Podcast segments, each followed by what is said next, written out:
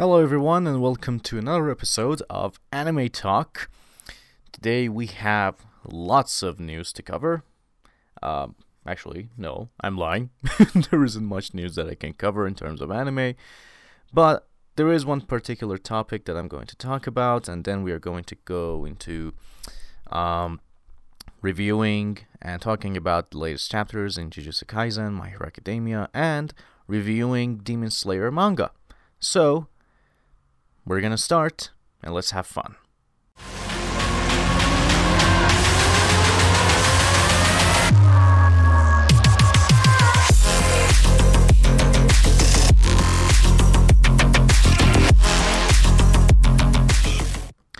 Alright, so let's get into it.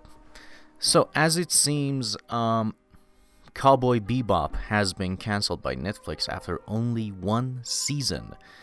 And while this is, you know, troubling for those people who have been working on the series, it's kind of a great news for everybody else. Rather, let's say, all of the world. Why? Well, let me tell you why. Because Cowboy Bebop was nothing like the anime. They claimed that they were gonna respect the anime, that they thought that, you know, people would be angry if they screwed things up and things like that, blah blah blah. Most of that were just lies. I mean, first of all, it looked nothing like the anime. Secondly, it didn't even have a lot of scenes in space. I mean, it says, See you, space cowboy? Where's the space part? And most of the time, their designs and philosophy was just wrong. Look, let me tell you something. If you're going to adapt an anime, you're either going to do it you know, direct, like exactly what it is, or you're gonna do a story in that world, okay, that stands on its own, right? So these are the only two ways that you can do it that will actually make the anime look good. So if you see a story like, for example, Cowboy Bebop, needs to basically be adapted the way it is. That's how people loved it. That's how the story went. You cannot suddenly change your, you know, design and be like, yeah, this is fine. It's no problem. It's pretty cool. No. You cannot change the race of characters every time you want. Change who the character is. Change them from someone nice to someone bad. You know, someone that basically just wants to, you know, be a foul-mouthed character. You cannot do any of that Alright? I, I mean, this is not something hard that Netflix didn't understand. I mean, how difficult is it to basically just make one live action anime? It's not difficult, but we've seen time and time again that Netflix thinks to themselves that no, we know better than everyone, including the creator. Why? Cowboy Bebop is not the first, nor is it gonna be the last one that will be terrible. I mean, I didn't watch Cowboy Bebop at all. The, you know, the Netflix version, and I will never do that. But seeing clips, seeing people's opinions, seeing why they hate it, became clear to me that, yeah, it should be hated. Like, Faye, why does she curse all the time? Why is she bisexual? Who decided this? Why Jet has been changed from an Asian to a black person? Why are we seeing, for example, you know, Vicious look like this? Or Julia? I mean, Jesus. Look, I don't know who thought these were good ideas, but doing these kinds of things, I'm thinking that, hey, I'm being SJW, I'm being politically correct. Screw you. Sorry that I have to be this direct. Not everything needs to be like that. We are not living in a world that needs everything to change so that it can be politically correct. Alright? Let that rest. If you're so inclined to actually make a change in the way characters are shown, why not create a character who can basically live alongside others? It's just like, you know, recently the executive producer on James Bond said, he, she, I, I don't know who that person is, but they said that um, we are never going to make James Bond into a woman, but we are going to create great female characters that can be in that world. That is what we want. I don't want to see James Bond being turned into Jane Bond, for example. Why would you do that? But I would love a character that has the moniker 007 and yet is a badass. That is far better than changing. That is far better than changing the race of a character, the sexuality of a character, so that he can be politically correct. And something that Def, something that I want to say Death Note, something that Netflix should understand is that by now you should have realized that this kind of thing doesn't fly. Those are a minority that go on Twitter and, you know, basically uh, get angry about why, for example, this character is not black, why this character isn't gay. Those are in minority, but those of people, those of us, those people who hate this kind of forced thing, they will be angry. And they are in the majority. Huge majority. So, yeah, Netflix, let this be a huge lesson for you that you don't screw up any other beloved anime because so far you have ruined two masterpieces. Death Note was another one that unfortunately I watched it. I watched thankfully a little bit of it and got disgusted by this. Something that Americans unfortunately don't realize is that they like to make everything Americanized. Like I recently heard that Train to Busan's remake in first of all, why does it even need a remake? But a remake for the American theaters, it's going to be um, basically in America. First of all, it didn't need any remake whatsoever. The movie just came out. Not 2021, but still, it's new. Second of all, why would you think that making a remake in American style would be better? See, this is why I say I don't like and don't support these kinds of things. Because, you know, it doesn't make any sense. What is the point? you know? And worse than that, like, you know, Death Note, we have that, we have Death Note, and uh, other things like that. The thing that really bugs me is that they are not learning anything. They go as far as to basically um, attack, um, you know, uh, a creator and let them off the project because they think their idea is far better. Did you know that recently, you probably know if you're in the anime business, but maybe you forgot. But the creator of Avatar The Last Airbender um, decided to actually leave the project because of creative differences. And I thought to myself, like, why Netflix? I mean, if the creator who is helping you decides to leave, you're doing something wrong. Stop that project. It's not that difficult to understand. You know? But I don't know why they do that. And I don't know why they think that, you know, it's fine to do crazy things like that. And now I'm worried about One Piece. The creator is on board, but I don't know how long it'll be before he also leaves as well. I mean, this is not the first time. We've seen it happen, and now I'm actually really worried. I don't know how they're gonna adapt it. I don't know how will they change the story. And you know, I just said, you know, it's not difficult to adapt the main story, or at least make a story that can be, you know, in that world as well. Like, for example, the thing that Lord of the Rings Amazon version is doing, it's quite the most logical option. However, that story depends, and we have to wait to see what it is, so I'm not gonna prejudge it to say that, yeah, it sucks, but, because I don't know the story. But I know that they chose the right path, a story that is in parallel to everything else. So, I don't know. I mean, I think that Netflix is not doing the right thing here, and I think that, you know, canceling Cowboy Bebop is the right move right now. But the thing is that will they learn anything from it? Will anything change at all or not? Because if it doesn't, then what's the point? You know, what is the point if you know uh, nothing is going to change? All right, continuing on from that, uh, recently Toei Animation has done some really questionable things. Toei Animation has targeted uh, Totally Not Mark, a very popular YouTuber who basically um, talks about Dragon Ball, One Piece, Naruto, and many other mangas and animes. And most of it, he just does like recently, actually, he does these um, blind reviews, and they are really exciting to actually watch and um, you know listen to. And honestly, he was the guy who caught me up with everything regarding Dragon Ball because I hadn't watched Dragon Ball in a long time, and I heard Dragon Ball Super um, was was basically um, around. And I think I was like, you know, it was before Goku Black that I decided to watch, uh, so I had to basically catch up to everything, and it had been a while.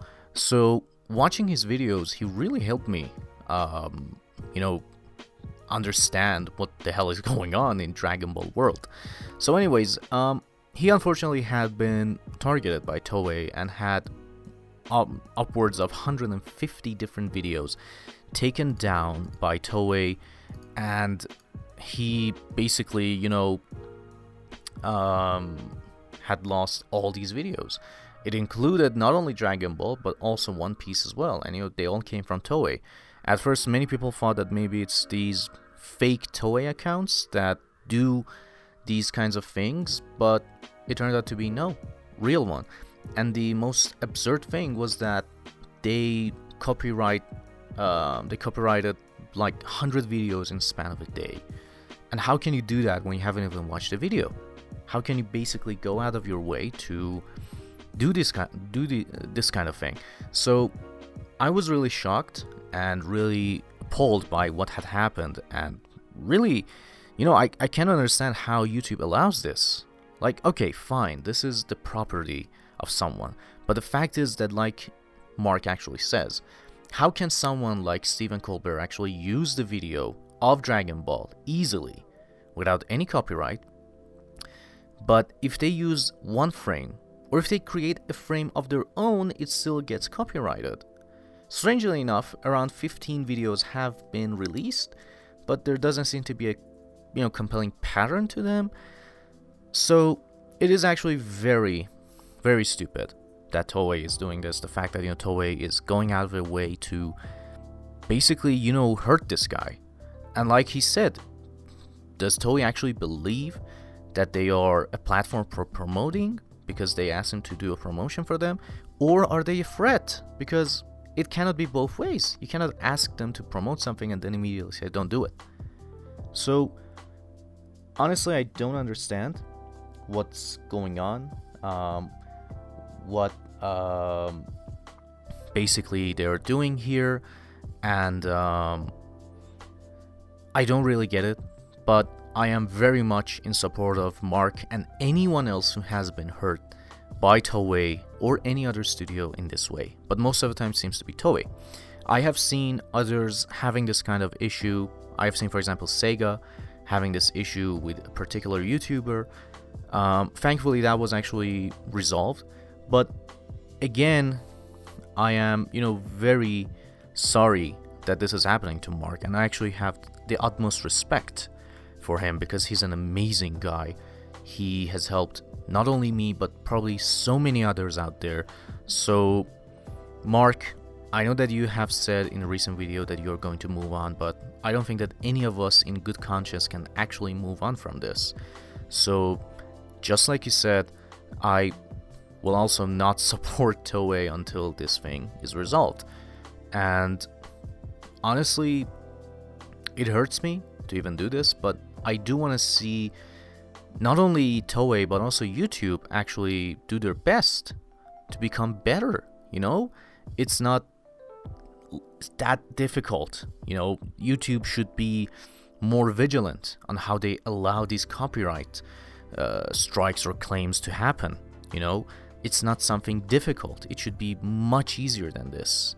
It should be much more, um, you know, looked after it's not something that you know you can suddenly say that all right fine they copyright claimed 100 videos so yeah let's do it this is something like in akin to um, instagram's um, recent copyright things where they actually removed a couple videos of mine where they're not removed in you know on youtube they're still there i'm like how can you basically do that? You don't read the dispute, you don't read what I say, you just remove it and say that is what it is. When they claim that, yeah, this might be copyrighted. Why? These videos are allowed on YouTube, and YouTube is a much bigger platform. And there, it's like a public kind of thing that I share. Here, it's a private page that only few people can actually see. I'm not making any money on um, off of it, so what's the harm exactly? You know, that's the sort of thing that bugs me. So it's not just them, it's everyone. They think that they're being great guys by doing this, but it really sucks. So I don't know if my podcast will have any effect on any of this, but Toei, I hope you change your mind because this is really bad. Like, I know that maybe not a lot of people will boycott them or even know what has happened. But I think that, you know, there's enough people out there, content, creators and, you know, YouTubers, podcasters, that can actually make a difference. So I hope we can make this difference and I hope that this can be something that, um, you know, something that can actually have a positive outcome out of it. I hope it will. And um, that's it. That's that's all I can say. Unfortunately, Mark. I hope what I'm doing is enough, and I hope that your channel thrives even after all of this. And um, I know that it will thrive, but I honestly hope that all your content will come back and Toei will back off from doing this kind of terrible behavior that makes no sense whatsoever, especially regarding some of your videos that I honestly don't understand what was the thing. Like he said, like Mark said, it's just like if Dragon Ball was in the title, it got copyrighted. So honestly, from the bottom of my heart, I actually hope that everything will be fine. So that's pretty much it. Now let's get into My Hero Academia and Jujutsu Kaisen manga review because there's a lot that happened in this you know in these chapters and they're really cool. So without any further ado, let's get into it. All right, continuing on from all that controversy and terrible things that we, uh, you know, talked about. Now let's get on to My Hero Academia. Now in the latest chapters, a lot of things happen. So first of all, the first things that we see is that basically Dabi is asking all for one, will it be a problem if your so-called friends get outed and if they're found out? And then he says basically no, because you know what you do? If something cheap start, stops working you throw it away.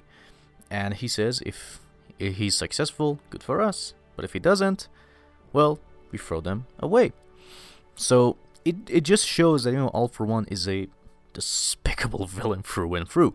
He's so focused on everything that he wants to achieve that he basically is like yeah i'm gonna kill anyone who doesn't help me in my quest to do what I want. So, and honestly, you know, he is that powerful to do it, but you know, it's very weird who he is, what he is. So, he says that, and then, you know, he says that, you know, if that person can, you know, even be thrown away, then, you know, he can still get us some entertainment at least. And then we see that, you know, um, Deku is trying real hard to grab onto um, Aoyama and talk to him, and he's asking him to wait. But then, you know, Aoyama is like, you know, um, he's thinking to himself that, you know, my parents were very worried about me when I didn't have a quirk. They came from wealthy families. They raised me. They raised me.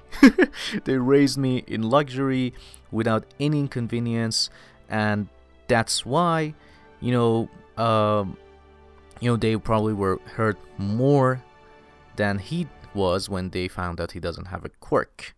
And you know, because he was different.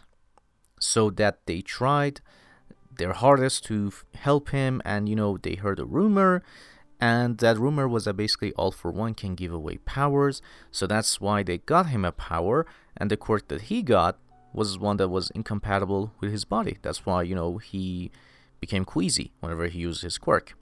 So then you know, he says that, you know, they raised him lovingly, you know, because being that different in this world is very scary. So he wanted to basically become a hero to help them and um, show sympathy and compassion and you know so that he could repay them sort of and uh, so that he could make everyone happy and stuff like that that he says but um, then we are shown kind of you know flashback dialogues where all for one is saying for example yes there's a rumor that all might might be um, going to UA to become a teacher, so make sure you get into UA. Tell me when the class will be isolated, which was USJ. Tell me where the training camp will be held, which was, you know, the training camp incident. And now that Midoriya has returned to UA, lure him out and isolate him. So, yeesh. you know, these were all orders from All for One. And then Aoyama actually talks to Deku in a very shivery voice and says that that letter you left us when I found out that you were quirkless just like me, I fell into the deepest pits of despair. And he's still crying, he's still really sad. So then he uses his laser, and Deku is using his power to try and save him. And you can actually see that Deku is not happy at all. He's not even angry, he's very scared for Aoyama. So Aoyama actually uses his laser, but it's stopped by Hagakure and you know, honestly, I am surprised that he forgot because in the anime, at least, we actually see that she can, you know, manipulate light, and they actually work together. It's a combo thing they do. So why did you forget?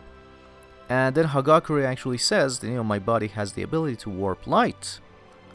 And then we hear a little fizzle fizzle, as if, you know, something is being, you know, slowly made and you know there's like smoke around Hagakure and slowly we see that um, we finally see Hagakure and how she looks. I hope she wasn't naked.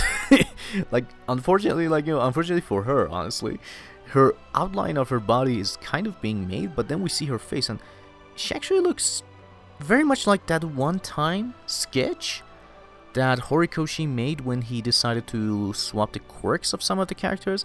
And I think that Hagakure got um, um, she got Todoroki's quirk and his costume. And, you know, it's not that visible to understand. And, you know, her hair was different in a way. I think that's the same design. I think so. Basically, we were treated to her design way earlier than, you know, right now in the manga. At least that's from my point of view. Anyways, then she says that you know she's crying as well and saying that all of us could have died, all of Japan has been thrown to chaos, and you still had the nerve to sit in the same classroom as us. You lived in the same dorms as us.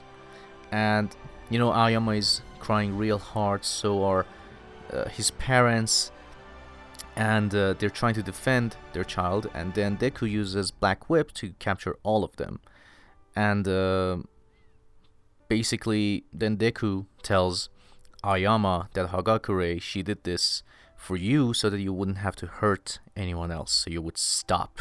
So let's stop all of this right now. And you can see that Deku is crying and he's very much shocked. He's just like, you know, I, I mean, if I if I were Deku and I saw one of my friends, especially one that tried to be closer to me, that I could help, and I see that you know they're in this kind of distress that they had to do these kinds of things. I would also like you know um you know really in a bad place. I would have cried as well. I would have been in disbelief.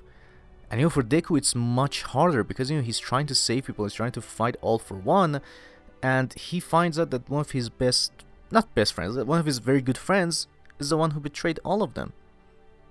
So you can understand how difficult it is for Deku. You know, I can actually see that he's really angry in his eyes, but at the same time, he's trying so hard to keep it in himself. So here is where I actually went way beyond what um, would have happened. I mean, I, actually not that much. I actually thought that it was very easy to uh, predict that Deku would basically just ask Hagakure not to tell anyone. But you know, when when you know Aoyama did this, attacked Deku and didn't want to come willingly, or any, at least talk to them. That's why he had to capture Aoyama, and then well, everyone found out. So it's not just um, these two; it's the whole class and the school. Unfortunately, everyone now knows. Now I'm very much interested to see how um, someone like Aizawa will react. My God, imagine that. Aizawa, at this point, he's still at the hospital. God help you, Aoyama. I mean, I have no clue what Aizawa will do to you. I have no clue what will happen. So then, we, um, we are saying that basically, you know, the police are there, and you know, the All Might's police friend, I forgot his name for some reason, um, he's there, and he says that you know he was given a quirk, um, and ended up being controlled. Uh, it was appended to him around, uh, around 10 years ago so if he's safe even now, it doesn't seem like there's any mechanism for him to blow up like uh, Lady Nagant actually did. So then, uh, Princess ne- Mezu, Mezu or Nezu? Principal, did I say princess? Holy shit. that is so funny. Uh, principal, Nezu? I'm pretty sure it's Nezu, right? Probably anyways, the principal says that you should, you know, step away and get out of here for some time so we can talk. And then Todoroki is the one who says that there is no way in hell. And then Kaminari continues by saying we are staying away from this. And then we are saying that Hagakure is actually crying and uh, she can't control uh, how upset she is. And she's actually crying on, you better guess whose shoulder. I mean, unless you're, you know, you're reading uh, the manga next to me, you you probably don't know, but you know it's obvious, isn't it? At this point, it's so obvious, right? I'm just teasing. Ojiro, she's crying on Ojiro's shoulder, and Ojiro actually says that if Hagakure didn't expose you, what exactly were you planning to even do? And then everybody else just starts to chime in. They're like, okay, Aoyama, tell me this is all a lie. What's going on? What are you doing? And then Bakugo standing next to Deku is like a quirkless child given a quirk. Sounds like someone else that we know. Then we are shown Deku and Aoyama. And then the police guy says, unfortunately, we still have to follow proper protocol, so tell me everything you know about All for One. The parent, the father, says, we know nothing, we were asked to simply uh, carry out orders. If we failed, we would be killed. If we lied, we would be killed. And then he says, How do you even know that would happen? He then says that he showed us examples. People who defied him were disposed of like garbage. He says that if you ran to the police, you'd be killed. The moment you stepped out of their building, there was no escaping him. So basically, you know, no matter what, they would have died. And as we now know, All for One did not have any reservation along uh, Seidel saying that, yeah, you know, you, you're probably worth something. Hmm. Let me work with you. No, he probably was like, yeah, I'm gonna kill you. I didn't care. I kill anyone. So then, you know, the father yells and says that we were just following orders. Yuga had no idea all he knew was to not let anyone find out we are the one who are at fault. And then basically Aoyama remembers what Hagakure said, which was, you know, you had the nerve to sit in the same classroom as us. And then Aoyama says that, you know, he says that in front of me are people who could have died because of me. I had the nerve to hang out with you guys and laugh as if I was one of you. To be honest, thinking back I think that yeah, Aoyama was actually under a lot of stress at different times, especially. I don't know if Horikoshi planned all of this because maybe he tricked us by saying he forgot, but during the license arc, if you remember, um, Ida tried to help Aoyama and Aoyama tried to be a hero. Now thinking back about it, I think that yeah, probably he he thought to himself that you know he doesn't deserve to be a hero because of everything that he has done so far. And when Ida saved him, he didn't even smile that much. He was like, "Okay." So kind of weird. I mean, if Horikoshi wanted to do this for a long time, damn, bro. That was some nice con. Longest con to actually make us believe that you don't know what's going to happen and suddenly it does happen. But anyways, um, then he says that to see you, a former Quirkless person like me, knowing that you were struggling with the burden of fighting all for one, I despaired at my own misery.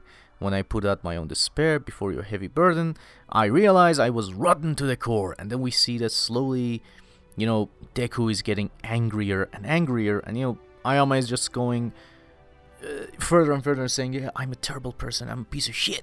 And then suddenly Deku's Deku just yells, and he says that, "Okay, if you are a terrible person, why did you help Tokoyami and Kacchan? And then everyone remembers that back at the camp, he actually shot a laser to Mr. Compress. But I think that no one back then actually knew who Aoyama was really there. I, I don't think they still know. I mean, Dabi doesn't know, otherwise he wouldn't have asked All for One. So they couldn't probably go to All for One and be like, yeah, you know, you're traitor. He shot a laser. he almost killed us. You know, so they probably don't know. That's what that's what scares me because once they ask, Dabi will remember and be like, huh. So that kid, he shot a laser. He tried to be smart. And then maybe something will happen. I don't know. But still, then Deku continues and saying that was the cheese from that night that he wrote, I know, signifying that you were doing all f- uh, as doing as all for one ordered, which you know honestly I still don't get. Like it just says I know. What? I mean, what did he know? Did he know that Deku got the quirk from All Might? Because I'm sure he didn't, because he says I read in the letter a former quirkless person. That's how he probably knew what else happened here? I mean, they are still, you know, trying uh, real hard to keep it a secret. So many things that we still don't know what's going on. So, anyways, he says that um, he's still yelling and says, "I didn't realize it. It was an SOS. You needed my help." And uh, then he says, "Why are you crying right now? It's because you couldn't do as all for one wished, huh?"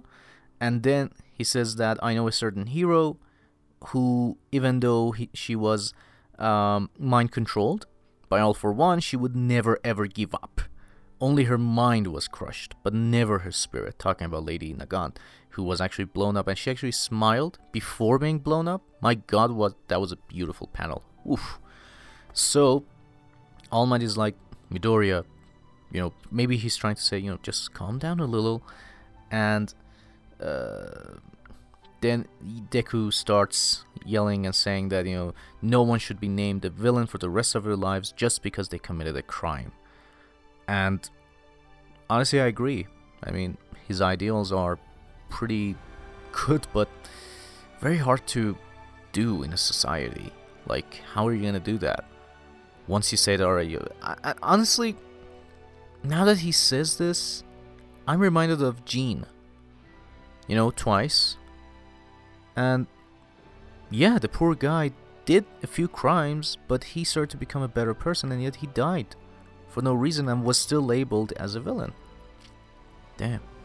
Then he reaches out his hand and says, "Take, take my hand, Aoyama," and then he says that you can still become a hero, and that's when Bakugo just suddenly, you know, realizes, is that your play? And you know, that's what what you want to do. And honestly I feel sad for Aoyama. I feel sad for Deku because you know I understand who Deku really is. He he just wants to you know help people out. He wants to be the best hero there can be. And with doing that it would take an immense amount of energy and power. All Might wasn't a guy who was always surrounded by friends right? He didn't want to, maybe, but he wasn't.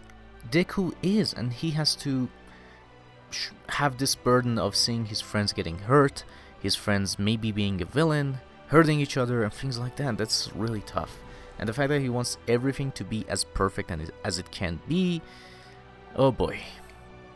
I mean, I don't get it. I mean, this kind of positivity, Deku, it's not bad, but it will hurt you. And I really hope that he will never change, that will still remain this positive through everything. and it's his positivity that actually changes people. So I know that right now he is trying his best to convert Aoyama. I don't know if Aoyama will actually accept or not, because he has his own guilt and at the same time he's not feeling that good anyway.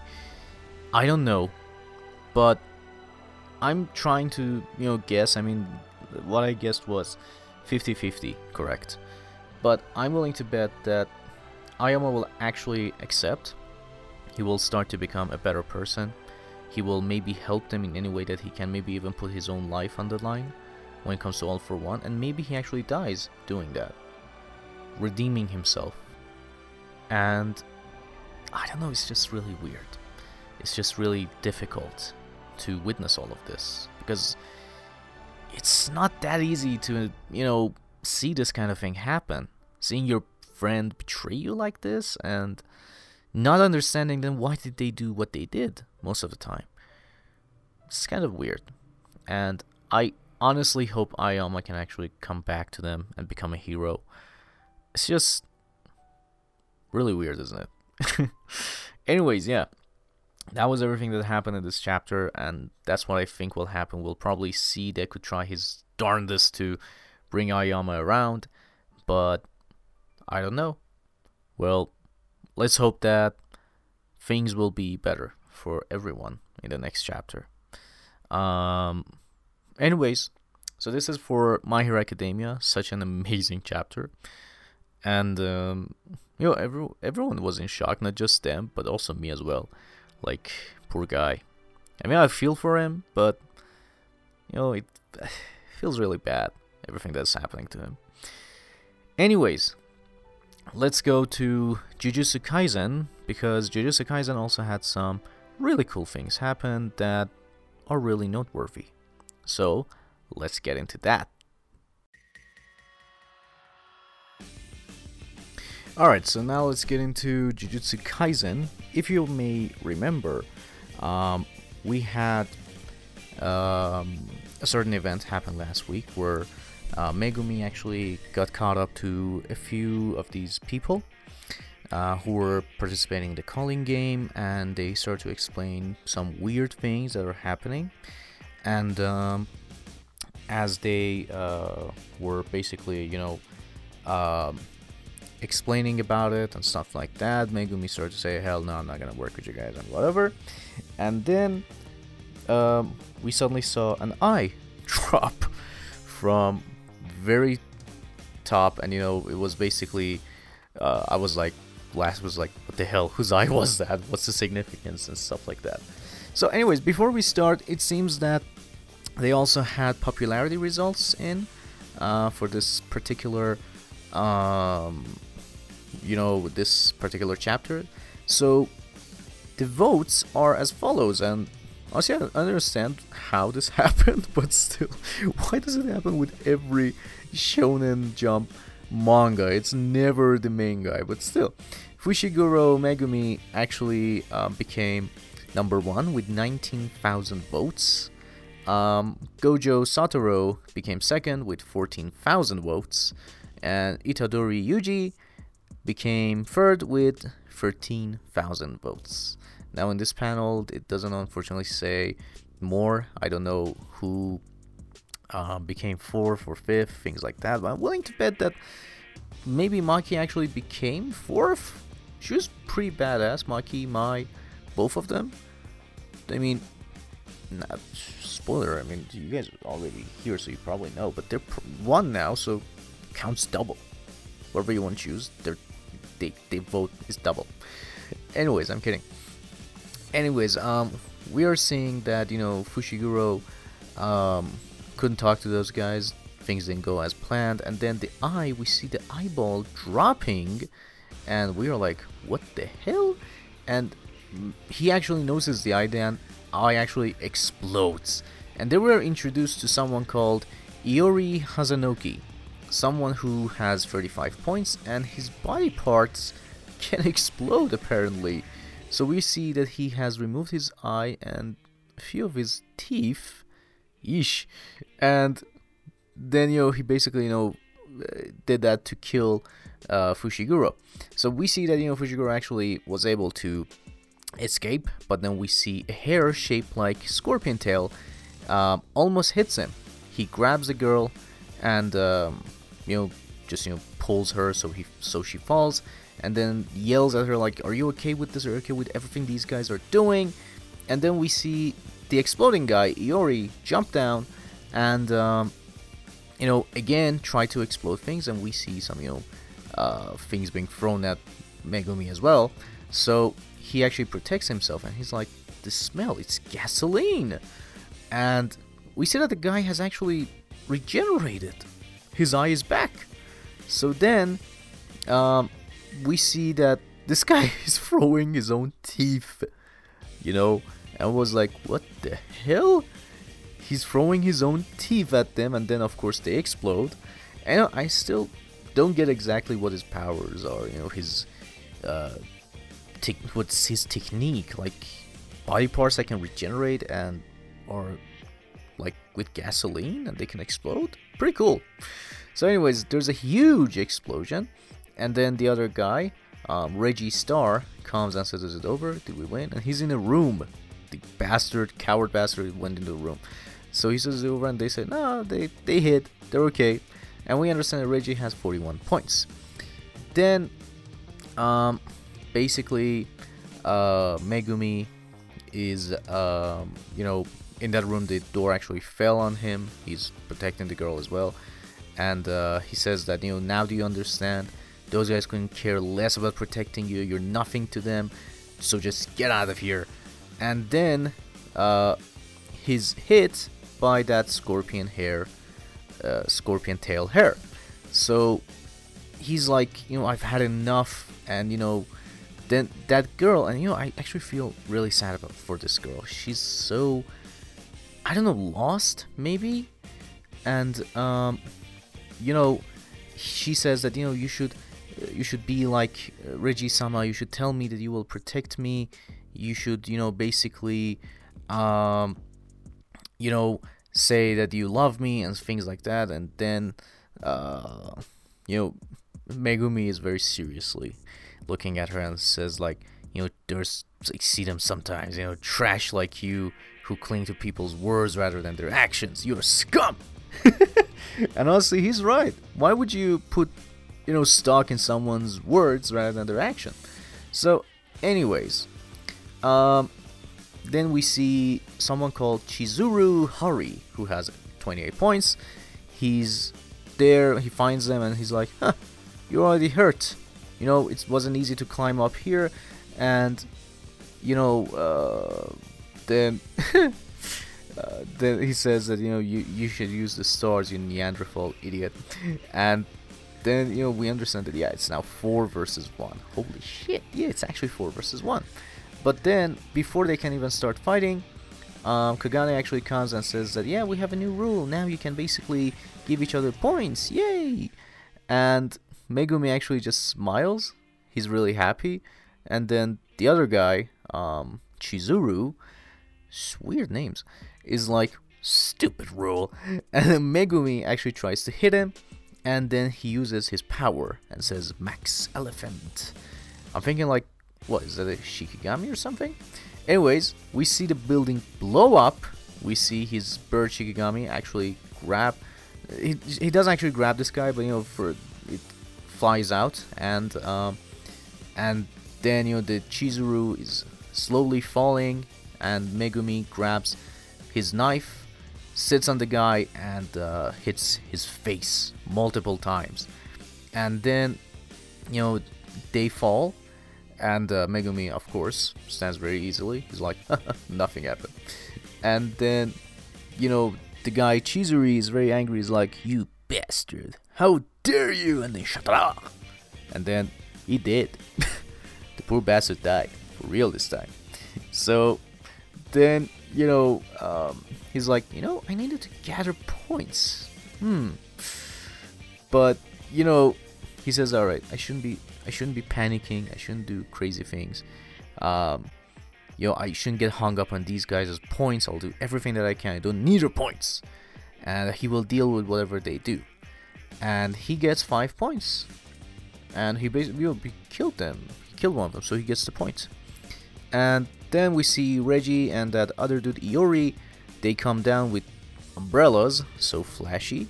Like, dude, you could just, you know, basically come down easily. So he says that, you know, I'm appalled he was killed. We could have used those points and he didn't even show his curse technique. And then Megumi is like, has that stupid girl run away? He doesn't know, but he knows that right now it's still two versus one.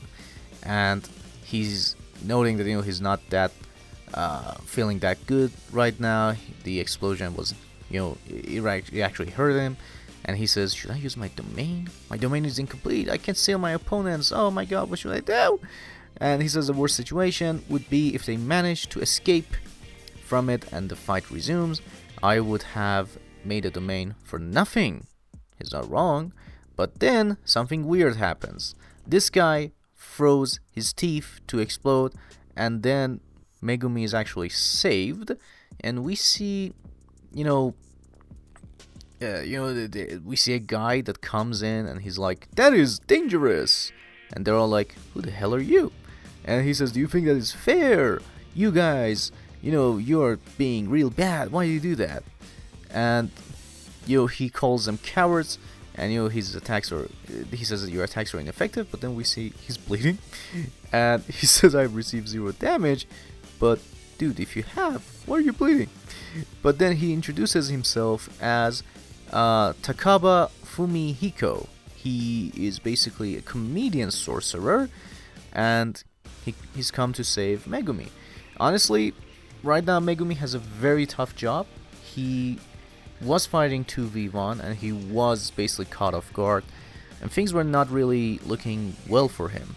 It's like, you know, um, things were really stupid, and you know, he's like, holy shit, what do we do? What do we do? But now with this guy, I don't know if he can actually get some help from this guy. I'm actually really curious. Is this guy even good? Or is he just like, you know, um, I don't know, like, uh, extra baggage? will he die in one second? What will, will, will basically, uh, I mean, you know, like, what will happen to him? Will he actually be of help or not? You know, comedian sorcerers, that's actually something really cool that I want to see and uh, you know honestly uh, i am excited for everything that will happen but i don't know like i guess that you know first of all i'm very intrigued by what domain will he actually create if megumi does that. I don't think that we have seen him do that ever. But then i'm really more interested in seeing the comedian sorcerer? Who the hell is that? What will he do? I mean, I'm I'm really excited, and uh, you know, honestly, I have no clue what will happen. I prefer not to say anything, but seeing Megumi save that girl, even though he did say that, yeah, you know, if you uh, if you do anything, I'm gonna kill you. He didn't. makes me think that maybe he has a little bit of soft spot for that girl, and maybe Remy will actually help them my thoughts are that maybe she will lose it, and as she has lost it right now, and will attack Reggie. Makes sense, right? I mean, she could get angry and attack Reggie and save them, but still, it's really cool. And maybe you know when she attacks him, you know, then uh, they'll force Reggie to give them their score. And I really want to see what this comedian does. I mean, he's crazy, but maybe he's powerful and it doesn't show. Probably not as powerful as we might think, but still powerful enough to actually save our boy. I'm excited. Let's see what he can actually do. Anyways, um, that's for Jujutsu Kaisen, and um, you know it was really, really exciting. But you know it's kind of getting slow. Get a little bit more pumped up. You know we want to see more. This is this like this is like maybe you know 20 or 30 seconds in anime. All right, I'm exaggerating, but you know it's not that long anyway like a minute at most. Like you should give us way more. I don't know if this was actually shorter than the My Hero Academia chapter, but it felt like it. It felt like more things happened in My Hero Academia one. Anyways, that's it. Now let's get into Demon Slayer, my review of basically the rest of the chapters after the end of the second season. I mean, at least if you think that Swordsmith Village is the end of second season, then where we'll go, and that's probably what I think from that. I don't know if it will be spoiler filled or not. I will try my utmost to keep it spoiler minimum, but be warned regardless, because it's not really that easy to talk about it without spoiling anything. So, let's go!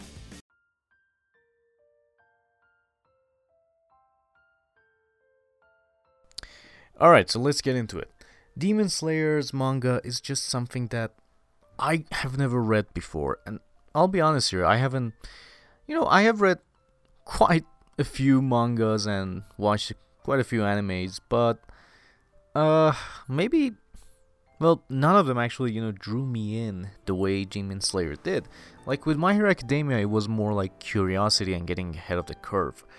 But with Demon Slayer, it was like, oh my god, where is this thing going? And the more I read, the more it just kept me, you know, in that loop. And I'll be honest, there were some places I would say that it fell short of what, you know, the masterpiece itself was, but it wasn't that bad. It wasn't to the point that I was like, yeah, this is terrible. No. For example, I would say the Entertainment District arc was really good, so good, whereas the Swordsmith Village, it was like kind of all over the place. And while I did enjoy it in the end, because of you know the revelation at the end and the ending. More of it, I would say, was good. I mean, I hope the anime when it's get when it gets animated, it's still good and you know it feels like you know this is a good arc. But it was nothing compared to Entertainment District. Now, when we go after that, where it's like the training, Hashira training, and understanding more about the marks, and you get to basically see the war even being kickstarted. My god, those arcs are just mind blowing. Like when it comes to that training, it's more like a precursor to everything that's going to happen. But when you get to the arc, the official start of it, the way it even started, it was literally bombastic. And it was so freaking good that I really didn't know something like this would happen. Because I, I had an expectation. And I thought to myself, yeah, something to this thing, to this kind of, you know, way it can happen. But then when it did, I was like, whoa, this is this is amazing. How did they even start this? And you know, it felt like a few other shonens how they start, or it could actually compare to even maybe a few comic books. But it felt really good reading it and watching, you know, how the story was unfolding. But then I thought to myself that I have heard that this is maybe 60 chapters or something. How long will it be? But then reading through them, meeting each of the upper moon demons and you know their you know who they are, what they are. There are times I was like, wow. Whoever wrote this either knew someone who could, you know, relate this particular backstory to or is taking inspiration from software somewhere. It's not something that can come out of your mind. Like when it comes to one of the, you know, um, upper moon characters. Like for example, someone like um, Akaza. Akaza was like an amazing character. His past, who he was, why he became who he did. Uh, I mean, everything about him was so beautiful. That made me cry so much. I couldn't even hold it in. I just kept crying and crying because it was so freaking beautiful. I mean, it was written so beautiful, so beautifully well. I don't know if that makes sense. It was so well done. Let's go that way. And it was so nice that you would feel very sad for Akaza. You would actually, like, you know, you would cry for him because of who he was, what had happened, and everything else that went in his life. And I honestly enjoyed it. I enjoyed it so very, very much. Very much he was a character who, you know, I'm not gonna say he was like, you know, a great character that he would deserve the best things in the world. No, but he didn't deserve what he got either. I mean, it wasn't his fault, the things that happened to him, but it was really nice. Really nice.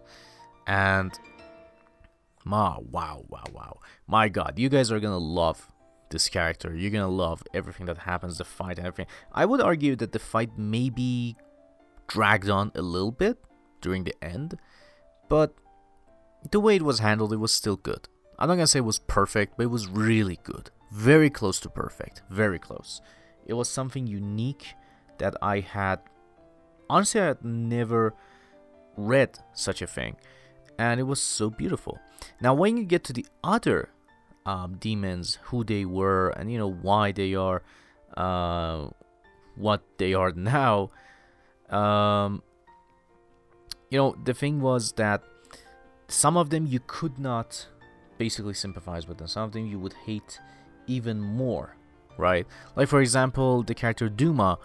I hated this guy. And when he talked about his past and everything, I could not for the life of me start to, you know, grasp like, you know, how would I even feel sorry for him? I didn't because he didn't need to be that kind of a guy. He didn't need to, you know, um, be a character who you would feel sorry for like Akaza. And you know, compared to Akaza, he felt like felt like a you know total asshole and more like you know a step down from him because of who Akaza was. But you know Douma, in terms of power, in terms of disgusting character that he was, the backstory that he revealed for a certain character, and things like that. And one thing that he actually does, which is very disgusting, and we later, later, much later, find out why that happened. Oof, my god. Like, Douma actually pushes all these guys to their absolute limit, and I hate him for that, because terrible things happen to these guys. But still, a very powerful villain. One that actually, I think that's the beauty of it. The way he's written, he makes you want to hate him. And I love that. It's not easy creating a character that when you see, you're like, um, you know, yeah, I hate you, I, you know, I despise you, things like that. That happens very rarely. You know, most of the time we're just like, yeah, that's a villain. I respect him or her. Uh, you know, it's a good thing. I like it. I like it. Okay, fine. But never are we like, wow, I feel sad for this guy genuinely, or wow, I really hate this guy. Douma was one of those guys who I actually hated, and there was no redeeming him whatsoever. Razaka's Akaza, yeah, redeeming. Then we get to another character who I don't know, should I even say who he is because it's a huge spoiler, and so far I'm keeping it spoiler free, so I'm not gonna say exactly who he is or who fights this guy. But the thing is that before that, we get to, you know, learn more about the Hashiras as well. Their motivation, who they are, why are they doing all of this, uh, what drives them, things like that. And I really enjoyed their backstory. Many of their backstories are really sad. Many of their backstories, I actually, some of them I could really relate to. I really could understand where they're coming from and you know, why do they feel the way they do. And when we get to um, upper rank 1, um, you, you probably will see him in this season, but until then, I'm not gonna spoil. This character is a very weird character because you know when you hear the backstory, you actually get to hear two different versions of the backstory, and I actually felt sad not for this demon, but for the other character whose version we hear.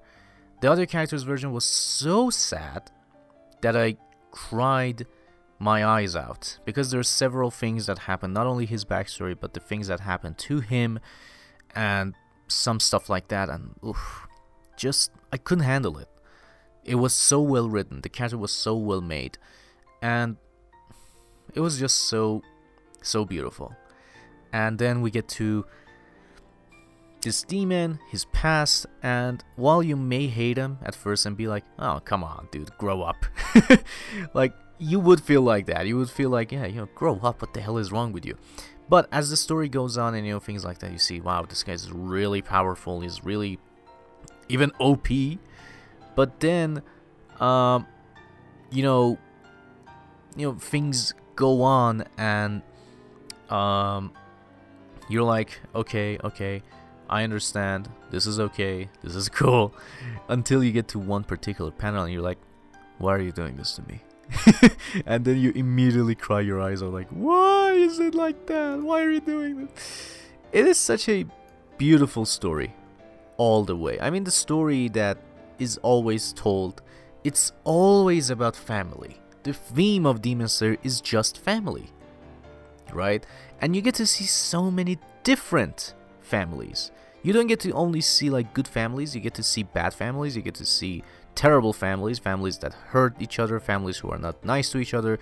So that's one of the most strongest things about it. Like, you know, for example, Dragon Ball has always been about power, people who pursue power, people who want more power and hurt each other in that way or put others in harm's way because of power. Or, for example, My Hero Academia. It's very simple good versus bad. Quirks versus, you know, people who are quirkless. How can you, you know, strive to be better? Things like that. Demon Slayer keeps it very simple. Just all about family. And I love it. Like every villain, every good guy, they're they all are related to their family in you know their motivation. You know, most of the time in you know animes and mangas, families probably don't have that much a role. Like you know when you think of Goku, for example, like yeah, Goku is not a guy who had access to family that much. Deku somehow had some access, and it wasn't even that much. Or you can think of you know somebody else, like you know maybe think of well Naruto. Your family does have a lot of things with him but still, like you know, okay, like for example, even you know One Piece. At first, the family is not even that important, and then it comes into play. You get to meet other characters and things like that. But the point is that you know overall, these characters, who they are, what they are, it's all because of their family. And while I actually love it, I would say that you know he did his best writing this story. He did his absolute best the story that he tells, the way he tells, it's so well done that you cannot possibly go out of your way and say that, yeah, this story is just stupid. Where does he get these things? No, you would read it and be like, oof, how did he even come up with this thing? How did he come up with this idea, with that idea? You know, and you know, honestly, I don't think that uh, it's a bad thing that you know uh, he writes it like this. I think that it's actually very, very well done. And it's just something amazing. Like, when you read it and, you know, you get to these backstories, you just can't stop thinking, like, wow, where did this even come from? Where is this idea from? And you know the cool thing? The more, the cooler thing that happens a lot is the fighting the fighting that happens, aside from that, you know, backstory and stuff like that, the fighting is so good that you are not able to guess exactly who's gonna win, who's gonna lose, who's gonna be injured, who's gonna even die. And when it happens, it's super. And I love that. And I love that that he doesn't hold back when it comes to these characters. I love that you know everywhere there's a story unfolding, everywhere you're seeing a particular story coming to fruition, and you know it's just so beautiful. And, you know, overall, I just gonna say that, you know, this manga did so well in keeping my attention to the very end. Like, until the very end, I was like, you know, hooked on all of the story, all the battles that were going on, who these guys are, what's happening, you know, everything about it. I gotta say, this guy, the writer, the mangaka, is just a genius. This is not an easy story to tell. This needs to be said. It is not easy at all. Because you know, having first of all, having the guts to actually go to the ending this fast. Having the guts to even finish the story that you started. Not wanting to continue it on for years and years, it takes guts. And finishing it like this is just so good that it's unbelievable. You feel a genuine connection with each of the characters.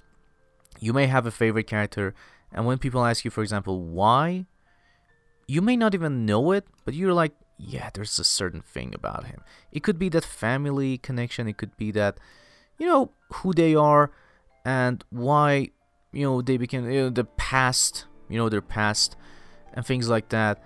Uh, it's all that. And, you know, Tanjiro, of course, is the star, and while I say that, for example, yeah, Deku is a guy who brings out the good in people, he does his best, Tanjiro is maybe a level higher than Deku. And that's why I probably adore him. Like Tanjiro's mind, his uh, accept, you know, how would I even say it? acceptance, acceptance of everyone else around him, and you know, doing his best to help people is just something beautiful. And I love him. I think this character is simply amazing. He does his best, and um, it's just simply something unique, you know. And you know, honestly, now that I'm thinking about it, I do not want to spoil anything about this game. Uh, sorry, game. Sorry, the anime and the manga. So why not just you know read it yourself? Because you know until the very end, you cannot like you know take a breath and be like, yeah, everything's fine, everything's fine. Everything is fine. No, you cannot do that because you know it keeps going on and on and on, and you know things keep on getting more dangerous, more crazy, and you know, even the, and, and you know I'm so happy that when I actually saw the ending online, it wasn't what I thought it was. Because then when I read the ending, saw the ending panel online, I was like, oh come on, this is a stupid spoiler, and you know it kind of hurt me, and I was like, that's engraved in my mind. What the hell? But when I read it, I was like, whoa, thank God this is very different from what I thought it was. And I'm happy because it took guts to do that kind of ending. It took real guts. I mean, basically, the last chapter is like an epilogue, and first of all, before that, everything that happens is still very cute, very nice, and you know, I gotta say, Demon Slayer's manga is just so beautiful. It's so much about you know determination. It happens a lot. The theme is there a lot. Determination, having the power and the will to do something moving forward with it, doing your absolute best to do it. Next to, of course, family, how family affects someone, how it will affect people in the future, things like that. There's so much to love here. There's so much even irony in this thing. And honestly, it is just a beautiful manga overall. I mean, I'm not gonna go as far as to say this is the manga of the decade, but I would say that it has done some crazy things. Aside from you selling that much, that many copies, aside from you know having such a great anime adaptation, I would say that you know this manga and anime broke ground. They did something that hasn't been done in a long time. Having family being the forefront, having determination, the good and evil versus each other, showing that to the best of your ability with your story, it took guts. And they, of course, ending it like that took guts. Not wanting to continue it for the foreseeable future for like 10 years, it took real guts. And I would say that, yeah, maybe that's why many people love it. Many people want to, you know, basically um, read it and, you know, watch it. You know, that's why it hooks people in and never lets go. That's why. It's unique or even if you will say that yeah there are other animes or mangas that did this in the past i would say that okay are they here now are they relevant now? Do you see them? Like what's going on? If if that's the case i would say that okay maybe demon slayer is not that high. But you know the fact that it grew to a you know huge audience it started to actually grab the attention of many people that's what i care about. That's something that you know that's you know such a uh, commendable uh, feat on its own. I mean, Jujutsu Kaisen grabbed many people's attention because it was unique, because it had such a dark story, very well written, very good characters. It took people by literal surprise the way it was. But with this, it's something else entirely. Like, you know, I would say that it's such a beautiful story and you have to read it. You cannot like, you know, say that, no, I'm not going to read it. I'm going to say, no, no, no, you have no choice. Read the damn thing. so, anyways, that is my review and my take on my uh, on Demon Slayer manga. I hope that you guys also enjoyed this manga yourself. I hope that if you did, you would share your opinion with me. Say what did you enjoy most about it? What was so gripping about it? Did you enjoy the ending, the war arc, everything that happened, the many twists and surprises that came out of this arc?